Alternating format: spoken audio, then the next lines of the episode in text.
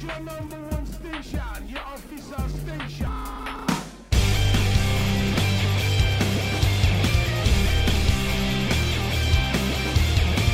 You're listening to The Itch, Rock Matters. My name is Casey, My name is Dan. And I'm Aaron. and this week we're going to discuss the top 20 albums of 2019. The idea behind this is to kind of introduce everybody to our thought process and how we come up with the list so that we can maybe build up a little bit more of excitement around our 2020 list and also to let you know kind of how we stood for last year's albums. We've talked in almost every episode about kind of how that list is shaping up and as every new release comes out where it may or may not factor in and it kind of got us thinking like hey it'd be fun to go back and listen to what we had last year and uh, see if we still feel the same way about it as we did then and also just to take a break from new releases for a minute because we have a slew of good ones coming up very shortly and we're going to need to prep ourselves Yeah, lots of time needed to listen to all the great music that was just released and, and obviously some more great stuff on the horizon as well. Mm-hmm. So this week we're working in reverse instead of in the present. Living in the past. Yep. So I wasn't actually speaking of the present. I wasn't actually present last year whenever you guys were were putting your list together. I think I might have texted a few suggestions and said, "Hey, I kind of like this one if you want to think about it or, you know, boost it from where you got it on account of an extra vote." A few of these albums that I'm seeing on the list look like they were probably my idea, and that's why they didn't make it very high because I might have been the only one that liked them. But you guys have, have uh, largely done a good job for quite some time now of of compiling and organizing these things collectively every year. Yeah, that's what I wanted to say. I mean, we've been doing this top, well, it's been top 20 lists for the last 10 years. I think we did top 10 lists for maybe two or three years prior to that. But I do feel that me and Casey have kind of perfected the way that we've come together with this list in the last three years, especially. And just, and, and we honestly, we've been on such a, the same wavelength, but it's not even really been a discussion or a debate as to where everybody lands. It's just like, I think I had this guy here and, and, uh, and we both would agree. So it's, it's been really fun. Yeah, and then especially the last two and a half years, we've kind of went on a massive streak of just album after album after album being new and good and putting it as a flavor each week. So Yeah, I agree with that. I think the last couple of years, like you said, almost could have been a top forty list had we had we wanted to do that, but uh, we we wanted to keep it obviously around twenty because our radio show is only a three hour show. So the way that we typically have our format for these top twenty shows is that we will count down the the albums from twenty to eleven and play one song from each album and kind of describe exactly why that album is placed where they where we decided to place it and then from there we go basically play two songs from albums six through ten three songs from albums two through uh, five and then if there's time if there's enough time that allows we will play either four or five songs from the number one album of the year. We figure that, you know, the best ones deserve the most airtime. absolutely. And you had kind of mentioned to us aaron that maybe hitting up some of our prior lists and seeing where they hold up. And, and i think that's going to be one of the fun things about looking back at this list because as i was saying off before we started recording this year has really kind of hindered my music listening ability for one we're not doing the radio show so that's three hours less of music that i'm listening to every week right off the bat. Uh, you know I, i'm not driving in my car as much as i used to and that's where i usually did the majority of my music listening uh, throughout my entire life to be honest since i've been driving. Um, and so it's it it's really interesting to me to kind of go back and listen to these albums and, and see if they still hold up because I really have not been listening to much music other than the new music that we've been talking about. yeah, and just, you know, with working from home and not having daycare, I'm sure for you, uh, kind of throws a wrench into certain things. Yeah, exactly. Well, and then we moved too, which is funny because, like, you know, we actually used to live farther and I had to drive farther places to take the kids to, to wherever they needed to go. Um, and we moved closer to where preschool is and closer where I work. So, it, it actually, even before the pandemic hit, um, I was driving a lot less than I was prior to. So, yeah, it's, it's my music, like my whole, uh, lifestyle of music has changed significantly this year. Yeah. In some ways, I'm the opposite, not specifically with listening to music, but with specifically paying more attention to rock because as I mentioned before, like a lot of times in the past few years, I'm not as familiar with the stuff that you guys are playing. I'm not keeping up as much with the new things. And so I feel a little bit out of the loop. But this year, I've had I've intentionally paid much more attention than I had in years past, be, for, mostly because of this podcast, and then just because I wanted to get back in the loop. And so I've definitely relied on like like Spotify's uh, playlist that they make for you based on you know your expected taste, and they'll throw you some new tracks here and there. And that's that's a way I've discovered a lot of things. And I had to, but I had to be very intentional about it because it it wasn't like top of mind most of the time. And I remember that because every time you used to come to the show, you, uh, we'd be like, "Oh, did you hear this band?" You're like, "No, I never heard of this band." You're like, "Oh, we're gonna play some songs from from this band or this band." You you were just like, "Oh, I no, never heard of this song, never heard of this band." you guys were introducing me to bands every couple of months when I was able to make it to a show. It, it, that was the request. Like, hey, have you have you heard this? And if I didn't, then we're like, okay, well, that's what we're playing then. yeah. So I was still learning things, but I was learning them directly from you guys live on air, and that was cool because then you guys would always try to get the opinion, my opinions about it, because you'd already heard it before and it was brand new to me. So that made some for some fun times on air too. Yeah, and when we come up with the list, we always like, for instance, this list, like we said, we had like 38 choices for a top 20. So uh, a lot of stuff got cut. yeah. you have a pretty significant uh, honorable mention section here. I will say the the sort of I don't know that there's necessarily rules. Um, I do caution with any time we create a list of anything, it's our personal preference. Your taste will vary there are going to be some things that we didn't hear or didn't care for that you adored, and that's totally fine. So don't worry about it, but do feel free to introduce us to those kind of things. We've mentioned before that we're not that much into the heavier, heavier end of things, but you will see some the stuff that varies more the reggae direction, more the blues rock direction, more in the hip hop kind of style. It does, there is some diversity, and so uh, some stuff is just weird. I see one particular one that I'm going to mention at some point that's just just weird.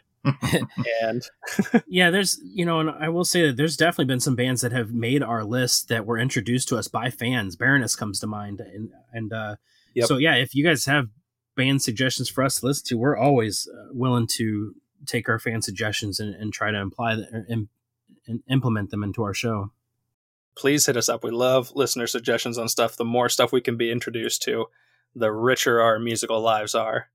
Unless it's your own band, then I don't know if I want to hear that. I'm just joking.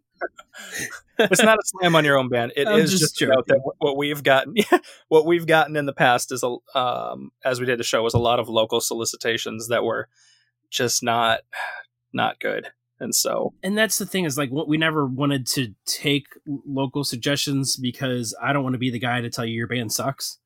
I mean i will but i don't want to be the guy. Right. We don't we don't want to be subscribers of the the quote your favorite band sucks. Yes. That's true. That's true.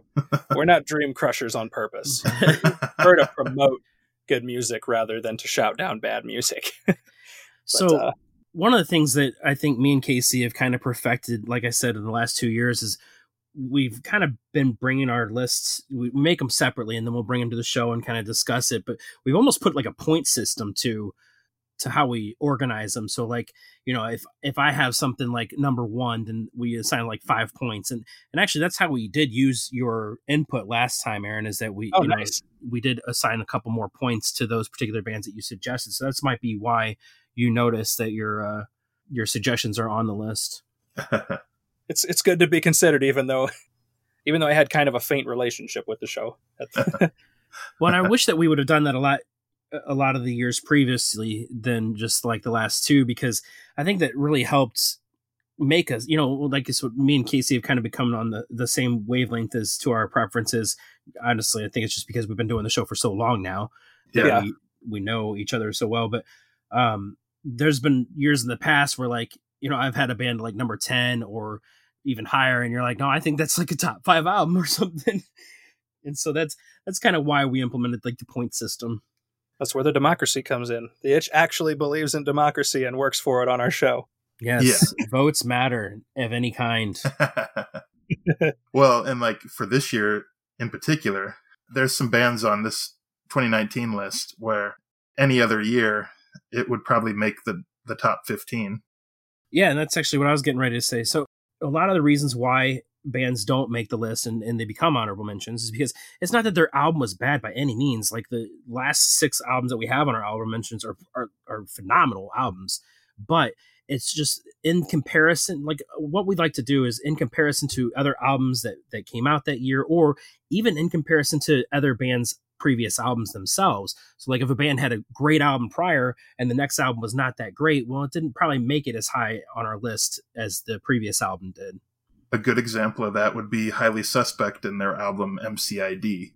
yeah because I, I agree with that because there that probably that album probably had one of our favorite singles for the entire year but it it did not make our list because the album as a whole was just not as good as the previous album Yes, they changed their sound from the previous album to the next. They had a lot more uh, guitar riffs on on their album previous, and on this particular one, they they went a lot heavier on the rap uh, portion of their songs. Okay, because I remember um, what was the one before that? The Boy Who Died Wolf. Yes, yes And and My Name Is Human, the big single off of that one. Yep. Yeah, that was my favorite favorite song. Yeah, you guys you guys were were all about that album a few years ago. I It remember yeah, I remember hear, not just hearing about it, but that was like one of the big ones that you talked the most about. So I'm kind of uh I was kind of intrigued to see that that MCID, which I just looked up and found out that it means my crew is dope.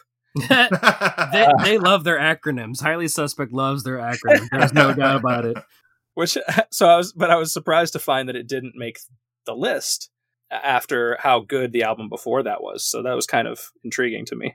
and like i said it did have our favorite sing- or probably one of our favorite singles of all the whole year which was 16 yeah, track two on that album We haven't started making top singles of the year, but maybe we'll think about that another. That's not a terrible idea. We uh, kind of did with my uh, Excel spreadsheet list. We just tracked how, how often we would play a song throughout the year, and, and those typically were considered our top singles. the biggest one being Black Honey of Thrice. Yes, that it still is like the top single of, of the show, to be honest. you guys loved, which was funny because Thrice was never a band that we played very much of, but you guys loved playing some Black Honey. yeah, Yeah, They've been around for like 15, 20 years or something, and they're like, this is the, where they broke through. Sometimes it just takes a minute to get there. Well, and there was some other really awesome honorable mentions too. That it was kind of the same thing, like Volbeat, Rewind, Replay, Rebound. That wasn't necessarily a bad album, but just in comparison to the previous three albums, I thought that it was just not as good. I'm totally on board with that analysis. I I got into Volbeat a f- couple years ago, and I'm pretty sure I remember messaging you guys about that because they're a band y'all had been playing for a while, but I never really paid attention to. And then finally, I started paying attention. I was like, I really like this. This is a lot of fun. And when Rewind came out, I felt like it was um, some. What's the word I'm looking for? I don't know, like paint by numbers. Is that? Mm-hmm. yeah, yeah, yeah. it was like it was like they knew how to make Volbeat songs, and that's what that album was full of. It, but and it's but yeah, like Dan just said, I, I didn't enjoy it as much as the few that came before it because it felt more formula. You had you know a couple of your like heavier, really energetic, like punky ones. You had a couple guest vocalists. You had some kind of hokey ballads. They had their system figured out, and uh, it became a little less enjoyable. But again, some of those songs, for what they were, were still a lot of fun themselves. Yeah, and you know, Volbeat's a band that I have you know really liked because they're they remind me a lot of Metallica. They're obviously heavily influenced by Metallica, they always had like fast guitars, you know, uh, just heavy songs. And like the heaviest song off of the Rewind, Replay, Rebound was was the Everlasting. It was like only the only song really that was that was Mm. heavy, and so that was kind of my issue with it. Is that yeah, there were some fun songs like I absolutely love "Sorry Sack of Bones," but That was a great song. all you know the whole album itself was just it just didn't live up to my anticipation maybe i had high hopes i don't know but um it just it just didn't live up to it it was it wasn't as good as as the previous albums So that's two of those that you can say that about in a row with highly suspect as well. And then we had a couple of, uh, I guess, yeah, I'd call them more up and comers on there for sure. Yeah. Because uh, other honorable mentions went to Bad Wolves and Fire from the Gods. which both those artists that was their sophomore release american sun from fire from the gods uh, was their sophomore release, which we didn't even know about. I don't even know how we came about finding this band, but that album was fantastic, and I still listen to the crap out of that album this year. But it just, in comparison to everything else that came out that year, as good as we felt that album, and honestly, I, if we did that list this year, I probably would push for that to be on the list somewhere. But I was thinking that too, actually. Yeah, just I think what it was is at the time it was they were they were fairly new when we were putting this list together, and we didn't really. So Well- I'm pretty sure that album came out towards the end of the year. At least we got a hold of it towards the end of the year. That's exactly what I was going to say. They fell victim of their album coming out in like November. So, or like towards the end of the year. And we didn't discover them until slightly after that. So, It's true, yeah. These albums that came out in October, November, we don't get as much time for because we are going calendar year style. yeah. But uh, I will say that um, Fire from the Gods is one of the bands on this list that I'm most intrigued to see what happens next with them. Definitely. Yeah, because well, if you because I actually this year I picked up their first album, which is called Narrative Retold, and American Sun is definitely kind of an evolution album for them. Fire from the Gods' uh, first album was much heavier. Uh, it was it was more metally, and I think that, and I know that's probably not a good word, but whatever. um, but I think that I love it. Yeah, I love it metally. Let's, Um, let's use it more often. but I think that American Sun really kind of infused a lot of other sounds, like a little bit of reggae, a little bit of uh, hip hop with metal, and I just I that's why I really did like that album. But like you said, it came out so late in the year that we didn't really get into it until this list was already a thing. so high hopes for them in the future. What about Bad Wolves? Would you guys say something similar about them? They're a band that seems to be kind of on the rise as well. I thought that second album, Nation, was fantastic. It was so much better than their first album. Yeah. And I will say, I, I didn't give Bad Wolves a, a- much of a chance when they first came out because I am not a fan of bands that make it big off of cover songs. I, I Mhm. just, I don't, I don't agree with like, so they did a great cover of Zombie. Not that they really did much with it, but like that was their first single. That was a, like many people's introductions to them, and I I can't stand that. I hate when bands try to get big off of other people's songs. It's like, come on, come up with your own stuff. Well, then they came out with this album, Nation, and it's actually it's an acronym. I don't even. I'm sure that you can find the acronym names soon enough, Aaron. But Maybe Um, when the wheel stops spinning on my computer. there you go. But this album was almost 20 times better than their first album. I, I think I know that they were probably going for a little bit more commercial success, but they still managed to, to remain heavy uh, and have you know that metal sound that they that they were going for in their first album, and then just make it a little bit more mainstream to where people like myself would like it. Somebody want to say something about one of the other ones there? Well, Starset with their album Divisions was good, but I think it was kind of the same thing with uh as Volbeat as like Starset Divisions was good, but it was nowhere near as good as their previous albums. Well, and Starset's a band where they every one of their albums is a story essentially, Yeah. and the songs from each album kind of dictate the value of the album as a whole. I think so. Divisions had some really really great songs, but just as an entire album, it wasn't very strong. So because all the other albums on the list were strong, that's why it didn't make the list. And they really drove my OCD nuts because everything on this album is all caps. Jerks. Hed PE did that one on Stampede, yeah. which spoiler we'll get to a little bit later. and also not spoiler, but you should check out the recent episode we did on their most recent album. Starset's not a band that I have spent significant time listening to each release of. Usually when they come out with an album, I kind of give it a little little whirl real briefly. I'll say that my experience so far, and, and again, limited, is that they have their own sound and it's an interesting sound, but it seems that they don't change it up too much from album to album. And so I feel like they're a sort of a little goes a long way kind of band. Well, that's that's because they kind of fall along lines of the Coheed and Cambria, where it's it's like a story. Like the whole concept of the album is a story because it's like half the band's in spacesuits and the other guy has a skinny tie on, and well, and they're part of the Starset Society, right? yes, what is that? Do I want to know what that is? Yeah, probably.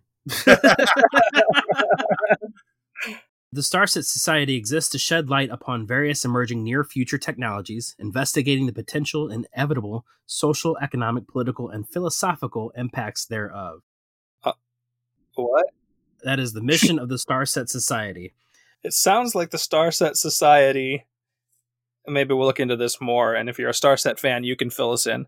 It sounds like that is the mythology of the band. Y- That's exactly what I was going to say, actually, and that's because that's the other things that uh, a lot of the websites have said that they basically have kind of created this own back like backstory behind their band just to play off of, I love when bands do that. kind of like you said with Coheed and Cambria. I love that. So maybe someday we'll do an episode on the whole Starset Society and run through some of their stories or something. I don't know. Sounds like it could be fun to read into later on. Well, and I will say that seeing them live is pretty incredible. At least the last time we saw them a couple years ago. When did you guys see them? Who were they with? Oh Uh, man, I don't, I don't know. Halestorm. Um, Halestorm, you're right. Yeah. Oh, okay. Oh, they were with Halestorm and uh, the Pretty Reckless, weren't they? yes. that does sound like a fun one. So seeing everybody come out in spacesuits, uh, most most of the band, was kind of interesting. We got one more. Um, we got one more honorable mention here. Speaking of live performances, this is a band that ranks very high to me among these bands on this list of ones I would want to see live and haven't yet. And they're called The Heavy. They came out with an album last year called Sons. And that's another album that probably would have made it onto this list if I had more time to listen to it. Because I, I think that, that that album did come out earlier in the year. I, I know that. Yeah. But it was an album that I didn't really get turned on to until you visited the show. Yeah, I think that was one of the ones that went the other way that I gave you guys. I agree. They've had really good singles, especially for quite some time now. They're a band that I've always kind of thought should be bigger than they are because they have this cool sound that's a combination of like alternative rock and like some blues rock and sort of like some R&B Yeah, yeah, yeah, yeah. So th- their name is the heavy. They aren't compared to a lot of what we play actually that heavy, although occasionally they do have a pretty nice riff in, in there. And um, I just find them very enjoyable with this kind of soul, kind of almost James Brownie situation going on in there. It's a very different sound than most of what we play. It's fun. It's a lot of fun. That's why I say they would be a great one to see live. Yeah. So when shows show up again, I hope that the heavy performs one that we can go to. Yeah. All right, you ready to move on to the actual top 20 here? I'm thinking, honestly, we've talked Yep. for 25 minutes or something like that already. Yeah. Yep, I agree. yeah. All right, so number 20, the band that, as always, took forever in between albums. and took forever to listen to this album too. took forever It's to it to one it. of the longest damn albums ever. Oh my god. It was only like nine tracks. No, yes. no, I think it is. Uh, It's it's not that long. It's it's uh hold on. and that this album is oh it's insane so the album we're talking about here is tool's fear inoculum which is their fifth full studio album in the 30 years that they have existed technically as a band and so that's special And the main reason why they made it on the 11 to 20 list is that we can only play one track from it. if we played tool for flavor of the week that would be a full hour We didn't even we didn't even do them for flavor of the week. We just we just gave you the whole album each week, one song. It's, it was so long. Every single song. I mean, it was good, but yeah, we did. That's exactly for like ten weeks straight, or not ten weeks because they're not. There's not ten actual. Like like songs on five weeks straight. Yeah, for five weeks. The the shortest track o- on the album that's not the instrumental quote unquote Quote, is- just, just can I point out just the instrumental is track six out of seven on the physical version, and it's called Chocolate Chip Trip. There's a couple of instrumental songs. on there's, that there's a couple of them. and that's fun. On the digital version, there's two different versions of it, and that's where we can talk about how long it is. But sorry, I interrupted. But the the shortest song is 10 minutes and 5 seconds. Yeah, Yeah. the full composition. this album, depending on which version you're listening to, ranges ranges from 78 to 86 minutes long. Well, and what's funny is the my favorite thing about this was we made jokes when their previous album came out, which was called Ten Thousand Days, that it was going to take them 10,000 days to make another one. And we were halfway right. We're halfway right. If we calculate the math, it was 13 years between albums for sure. Uh, and it would be 27 years for 10 for 10,000 days, but yeah, so we're about halfway right. it was halfway right. Oh, these guys. I'll be honest, I've not never been that much of a Tool fan. To me, they went too much into the trippy. Like they're still listed sort of as a a progressive like metal band. I didn't even really feel where the metal was, to be honest, for hardly any of this. Yeah. Maybe it was just me, but no, I hear you. Yeah, I don't. I honestly, I've never thought of them as a metal band. I, I've, I don't know. Like my my, I've always compared them to like modern day Pink Floyd. They're a very artsy type of band, and I think this was like the almost like the pinnacle of that. Because I don't know, for and I need to check my sources, but I thought this was their first independent release. I think you're correct on that. Because that was another reason why it took it took a while to make because they wanted to free themselves of Well, and the other thing that took a while was they also got sued yes because they they always try to have very unique art on their cover and in their book. Uh, and this was actually like another kind of pinnacle because they released like a, a digital CD cover that cost like 50 bucks. So they got sued by the artists who originally uh, did the artwork. And so they had to pretty much redo the entire artwork for the entire album. sidebar to the Tool album Fear Inoculum that is hilarious for 2019 is that it knocked off Taylor Swift album and it made all the Swifties uh, very uh, unhappy. Oh, it was glorious. Oh my god, there were so many uh, tweet tweets about who is this Tool band? We need to get them tw- Swifties. We need to get them off the number one chart. Who is Tool? Who is, Who this Tool? Yeah, that's something else. Let me just tell you the power that Taylor Swift has that your fans think it's a big deal that your album is on the chart is number one or whatever. They're like, we have to do this for her, make her the highest selling. Like, whoa, okay. And then it was funny because then you'd have, you know, people our age and older commenting and then they'd they'd comment, whatever, you're you're 30. Yeah. Which is a stupid insult, by the way. Like, okay. Yep. Hard times controlling how old you are. It's a tough one. Nothing wrong with being 30.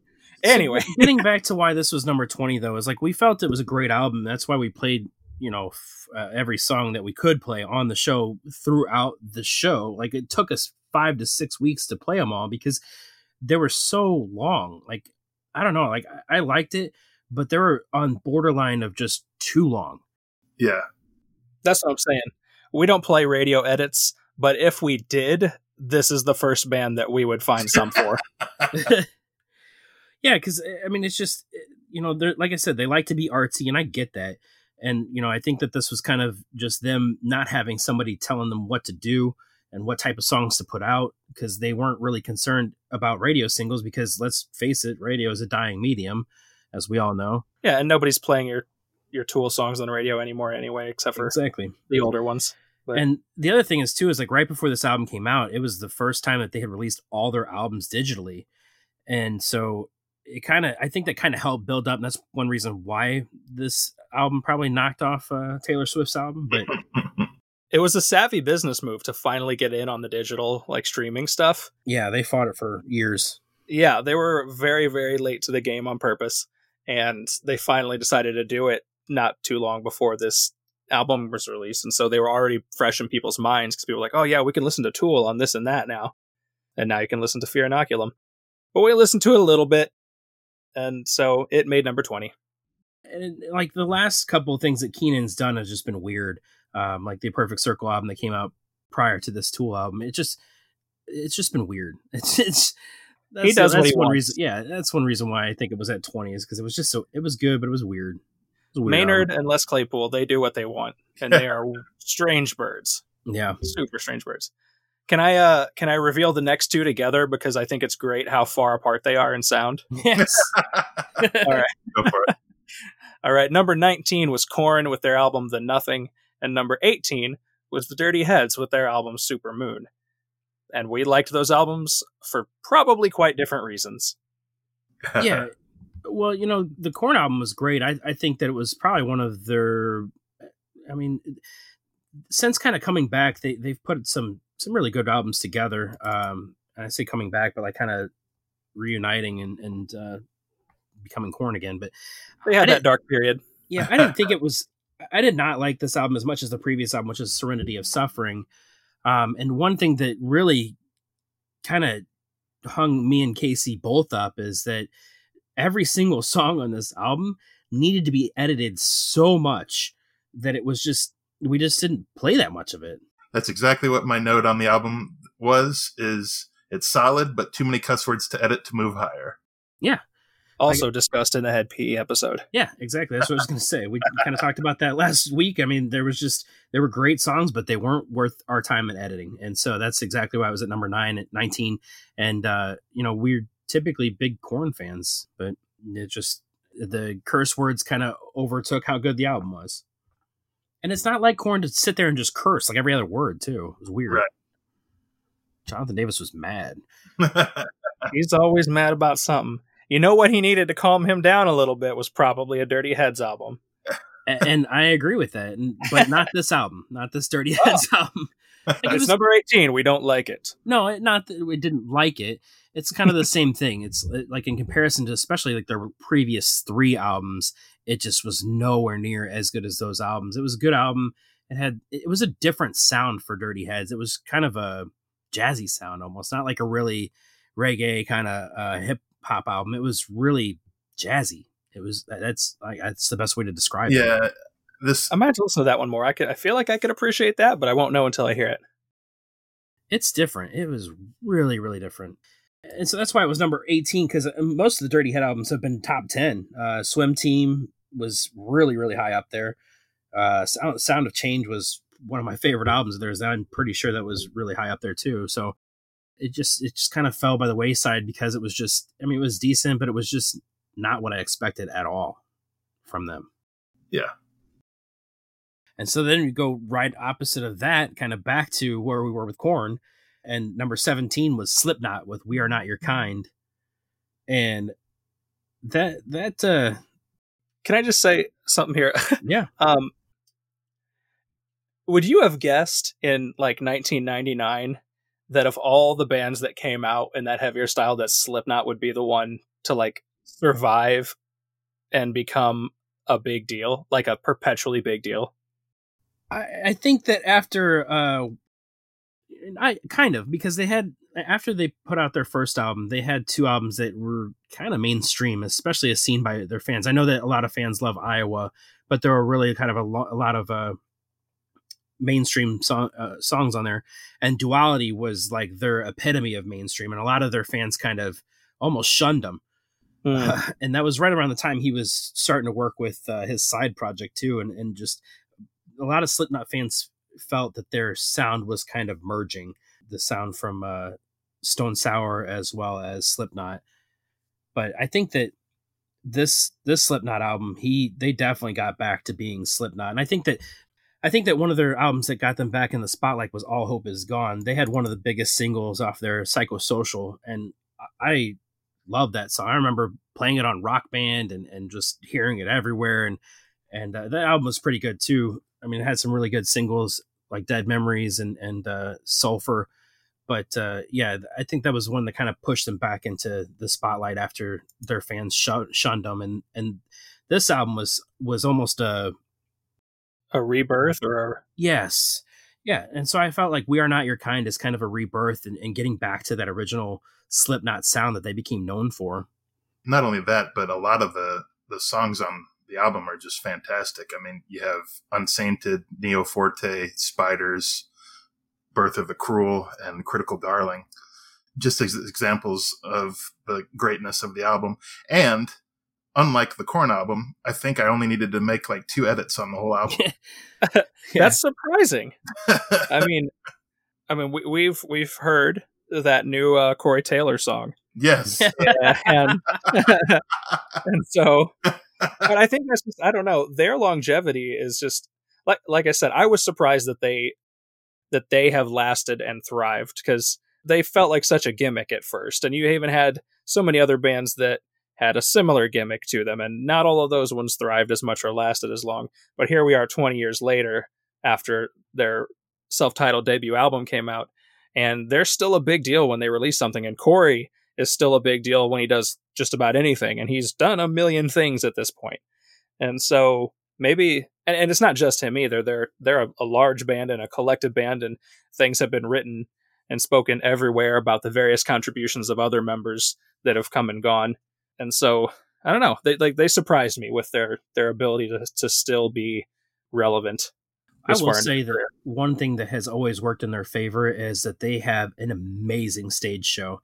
Even when I haven't really liked some of their albums, like I will always go see them live because they always put on a damn good show.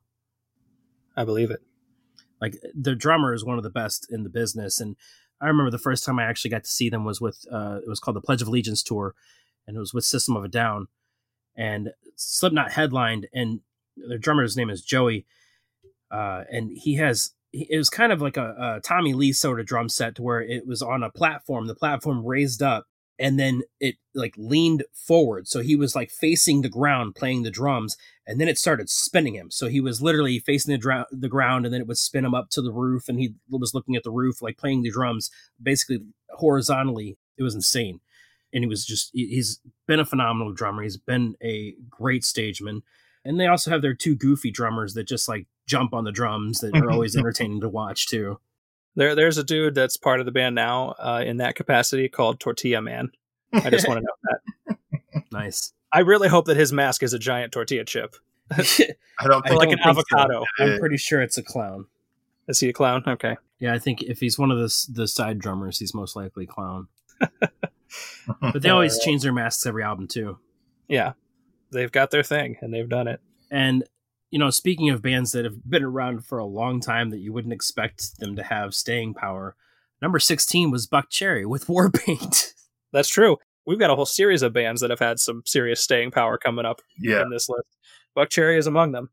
I'm gonna let you guys lead that one because I think Buckcherry sucks, and, and I always have, and I don't think that's gonna change. And But you guys do let, not. let me so let me have at it. let me follow up that by saying I somewhat agree with you, but mostly because of their lead vocalist Josh Todd. Josh Todd is a tool. Because the Okay, the band themselves, if you see them live, they perform incredibly. But Josh Todd is so drug infested. drug infested. I The drugs are living in him. That's that's harsh right there. I- I don't know the guy personally. I've never met him. I just from his, from every time I've seen him live in his interactions that I've heard about, he just seems like a tool. Like he's just out there to just live it up. I can tell you an exact story. Do it. So I saw them once at the Family Arena, and Which they are not family friendly. That I'm they are not. It's a misnomer. That family arena. Yes. And he went on a rant. And whenever he goes on a rant, he has a really high pitched voice. and so he's he says, Daniel Tosh thinks I'm gay. I'm not gay. and it's like, what are you talking about? Just sing your damn song. Yeah, and it's I mean, there's only so much I can take sometimes of artists that take their shirt off every damn show. Especially when he's rail thin. Yeah, it's so them as a, a live band. Yes, I'll agree with you. I don't like seeing them live. I really like their music though, and I have liked them since they came out. I mean, they are out there. There's no doubt about it. But this album, Warpaint, blew us away with how good it was, and I think it was because it, we weren't anticipating this being that great at all. You know, their last couple albums have just been meh. And uh, you know, we uh, there's a couple songs on this on this album that was just fantastic, like the vacuum, bent, Yeah. uh, the title track Include- war paint and i think you know i was gonna say i think you're gonna talk about the the cover song right Yes, I was going to say, including their cover song of Nine Inch Nails' "Head Like a Hole," which they pulled off beautifully. yeah it, it didn't sound anything like the original they kind of took it i mean it, obviously it sounded a little bit like the original but it, they took it and they made it their own which is one of the things that we absolutely love about cover songs or when bands make good cover songs anyway Which is why Weezer's Teal album was a low honorable mention yes because they did the opposite of that. and that was the whole album A whole album of faithful, boring covers. Yeah. I say is probably the biggest Weezer fan on the show, but I'm an honest Weezer fan. but with this Buckcherry Warpaint album, like I said, it was just I think that because it was so much better than what we were expecting, and we didn't really have high expectations to begin with. That's the reason why it made it number sixteen on our list. That's what you know we we pushed it up there, and, and it did beat a couple of those other bands that like Korn and Tool that probably you know most fans won't, won't agree with, but we felt that it was it was up there because of how many good tracks there were throughout the entire album. And speaking of uh, again with bands with longevity, number fifteen uh, Uh, we probably don't need to go into super depth about these guys because we just did an episode about them and spoke quite a bit. But 311's Voyager, another addition to their ever expanding catalog. But on on Voyager, they did tell a really good story about positivity and getting out of dark times, kind of thing.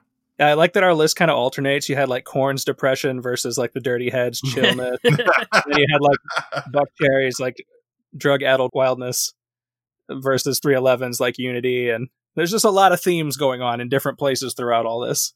but I think that this this 311 album probably would have made it much higher had like half the album been as good as the other half the album. like, exactly. Not even one to you. Yeah, there are some there's some songs on here that are phenomenal, like "Born to Live," "Dodging Raindrops," uh, "Good Feelings," "Stainless" is probably one of the best 311 songs that they put out in a long time.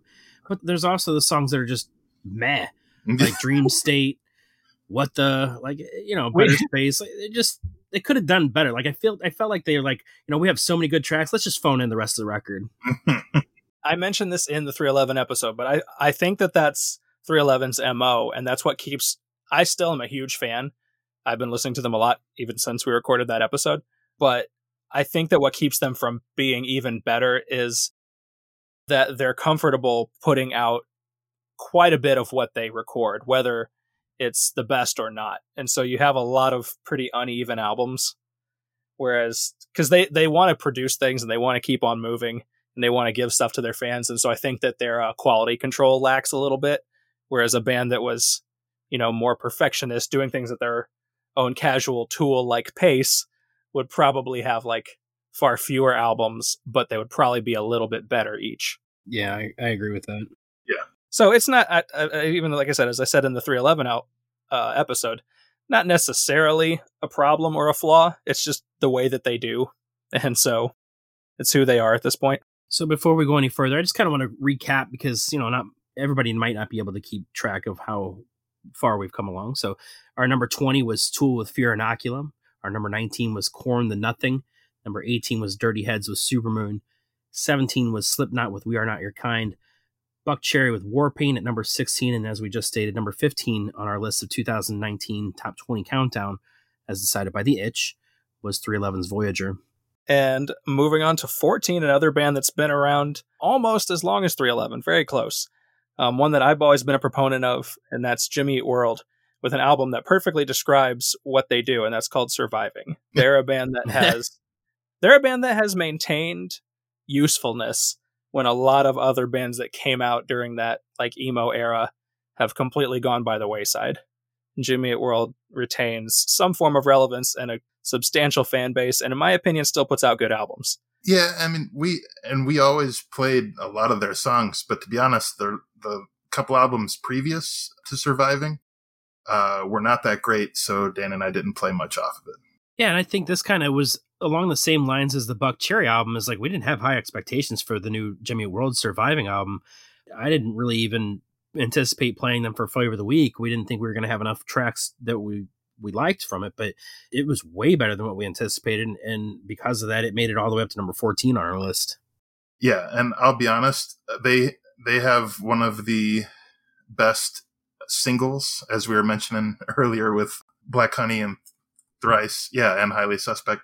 But Congratulations is a fantastic song on that album because they, they really rock into it.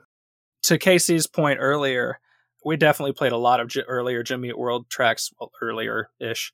We played a lot of stuff on Futures and some stuff from uh, from Bleed American quite a bit back at that time.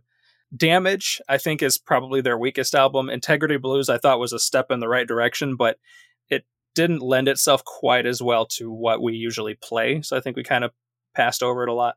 Surviving, I found to be it feels less cohesive as an album than most of their albums do, but on a song by song basis, I really enjoyed it. Yes. And by the by, something I'm going to be looking up as soon as we're done recording. There's a Japanese bonus track on Surviving wherein they cover Andrew WK's Party Hard, Nice. which is the best wake up alarm song in the history of wake up alarm songs. and if you disagree with that, I want to hear all of your suggestions for other ones because I will use each one and see how it goes when I wake up in the morning. we'll have a top 10 wake up song list. That'll be our next episode. I think Dan might be listening to Andrew WK now. No, I, I was thinking about it, but no, I, when you said wake up songs, uh, for whatever reason, like whenever you said wake up songs, Avenged Sevenfold Nightmare came to mind, and I don't even know why. like, I think because it just slowly builds, and then you're just like nightmare, and just like, oh my god, I'm awake, I'm awake. Dan like stuff that is really out of place, like that summer song you mentioned about what was it like disturbed something about dying or something. Yeah, yeah that's right. And then a wake up alarm about having nightmares. Yeah.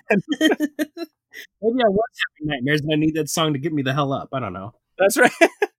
that does happen sometime. So pretty strong effort there from from Jimmy Eat World. Probably the highest they've ever shown up on one of our lists. I would suspect. Yeah, uh, it's spe- yeah. There's yeah, because like you said, we haven't played them in years because uh, they just haven't really had music that we felt was relevant, and we've only been doing this list for twelve years or so. So yeah, yeah, yeah. It's probably the only time they've been on the list, to be honest. yeah. Number 13 is a band that they're a really interesting band to me. This band was actually one of my favorites growing up, but I would say that the band that they are now is completely different, not just in the makeup of members, but in who they are as an identity and their style. And that is Skillet. Their album came out last year called Victorious. I listened to Skillet for their first few albums when they first came out, and they had a their first album came out in 96 i think and it had a it felt like a leftover from like the grunge era and then their next couple felt like they were quite electronic. And at some point in like the mid 2000s or early 2000s i don't remember they pretty much settled into being this like hard rock symphonic band with some ballads and some female vocals mixed in with with john cooper. And that's who they've been ever since. And and at that point the world took a lot more notice of them and my fandom kind of fell away. And so it was like there's like two eras to skillet in my opinion it's really funny actually because i remember that you know when we were talking about the list with you the last time or when this was a, a thing last year you were really surprised that we had skillet so high but i i actually love this album because i feel like they know their sound and they just work it like they they, they do it and it works and it works for them. You know, they they've got themselves on soundtracks and video games and and all kind of stuff. Like they've figured out how to have an identity that lasts. And if you ever see them, I swear that those guys don't age. I have yeah. to agree with that. Yeah, yeah, that's John for Cooper's sure. good at makeup, I think, but man, they put on a fun live show. I will for sure say that. Isn't this kind of a band like Fleetwood Mac, where the couple of the members are married? Yeah, uh, John and Korey. Korey is uh, uh, mostly keys, and John is the bassist and vocalist, okay. and um, they kill it up there. They are hardcore, and that's a lot of fun. Korey's been in the band for uh, I don't even remember how long. I will find out though in a second. Because there's two females and two two males in this band, correct?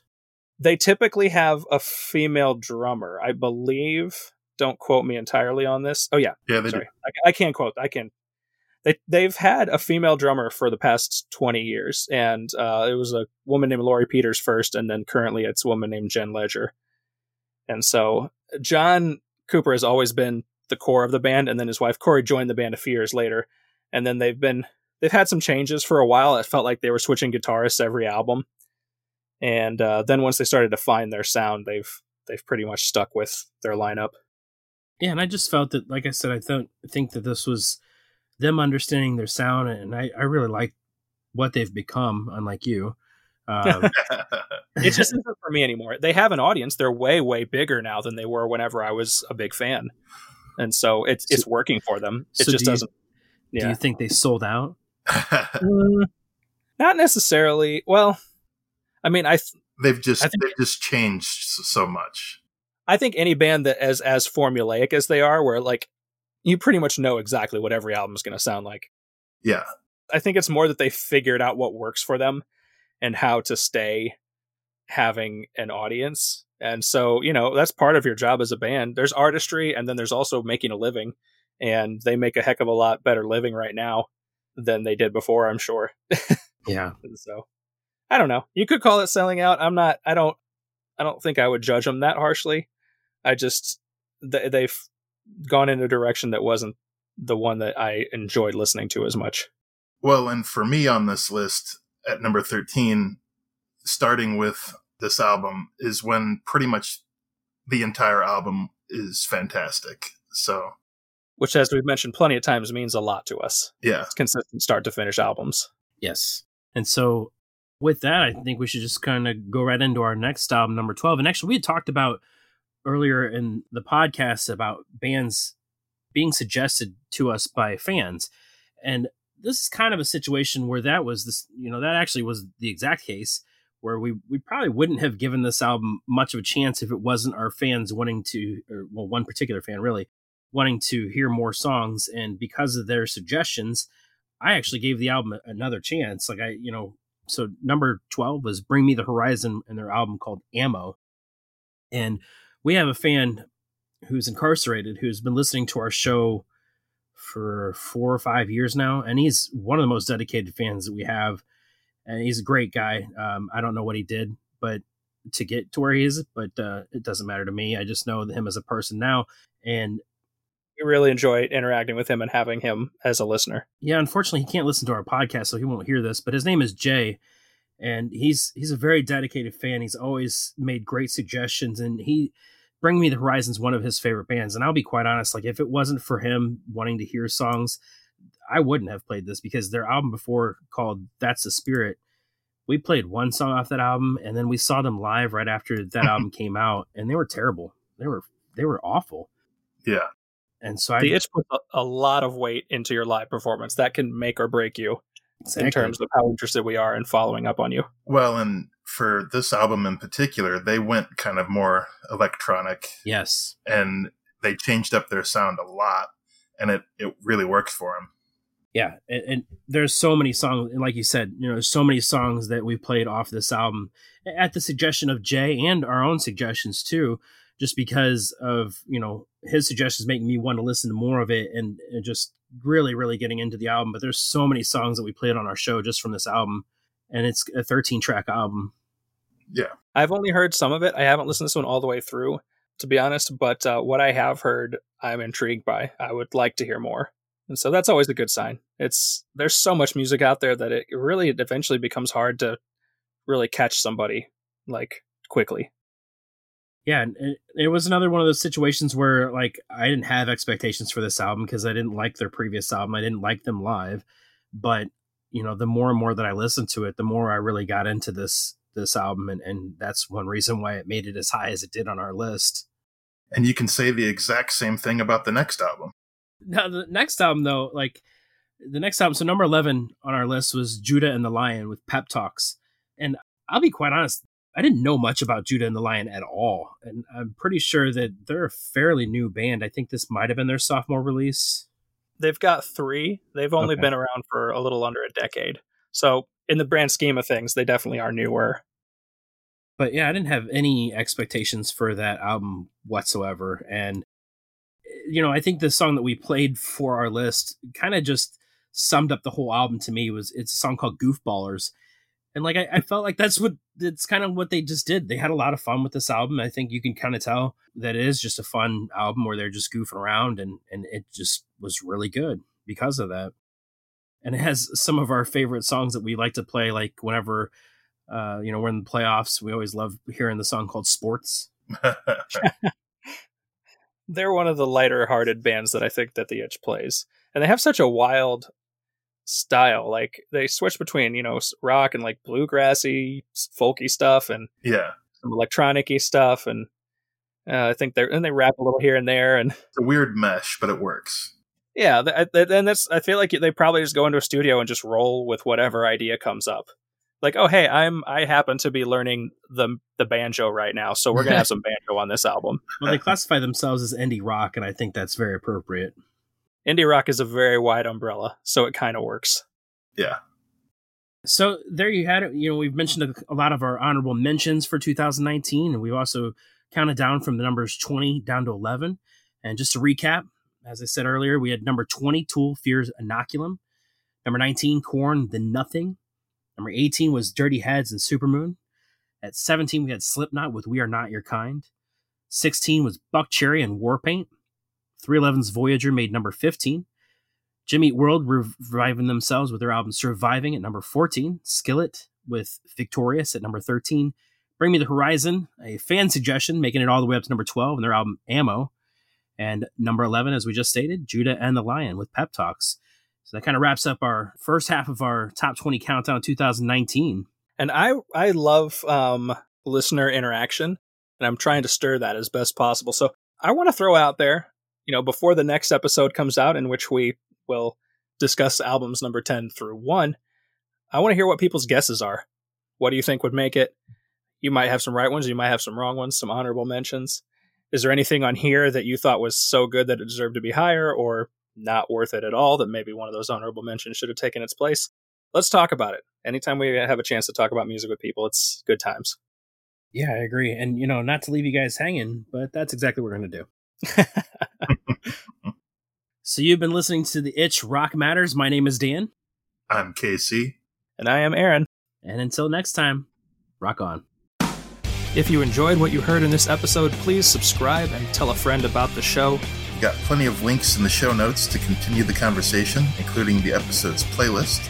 And you can interact with us on Twitter, Facebook, or through Gmail, all at Itchrocks, I T C H R O C K S.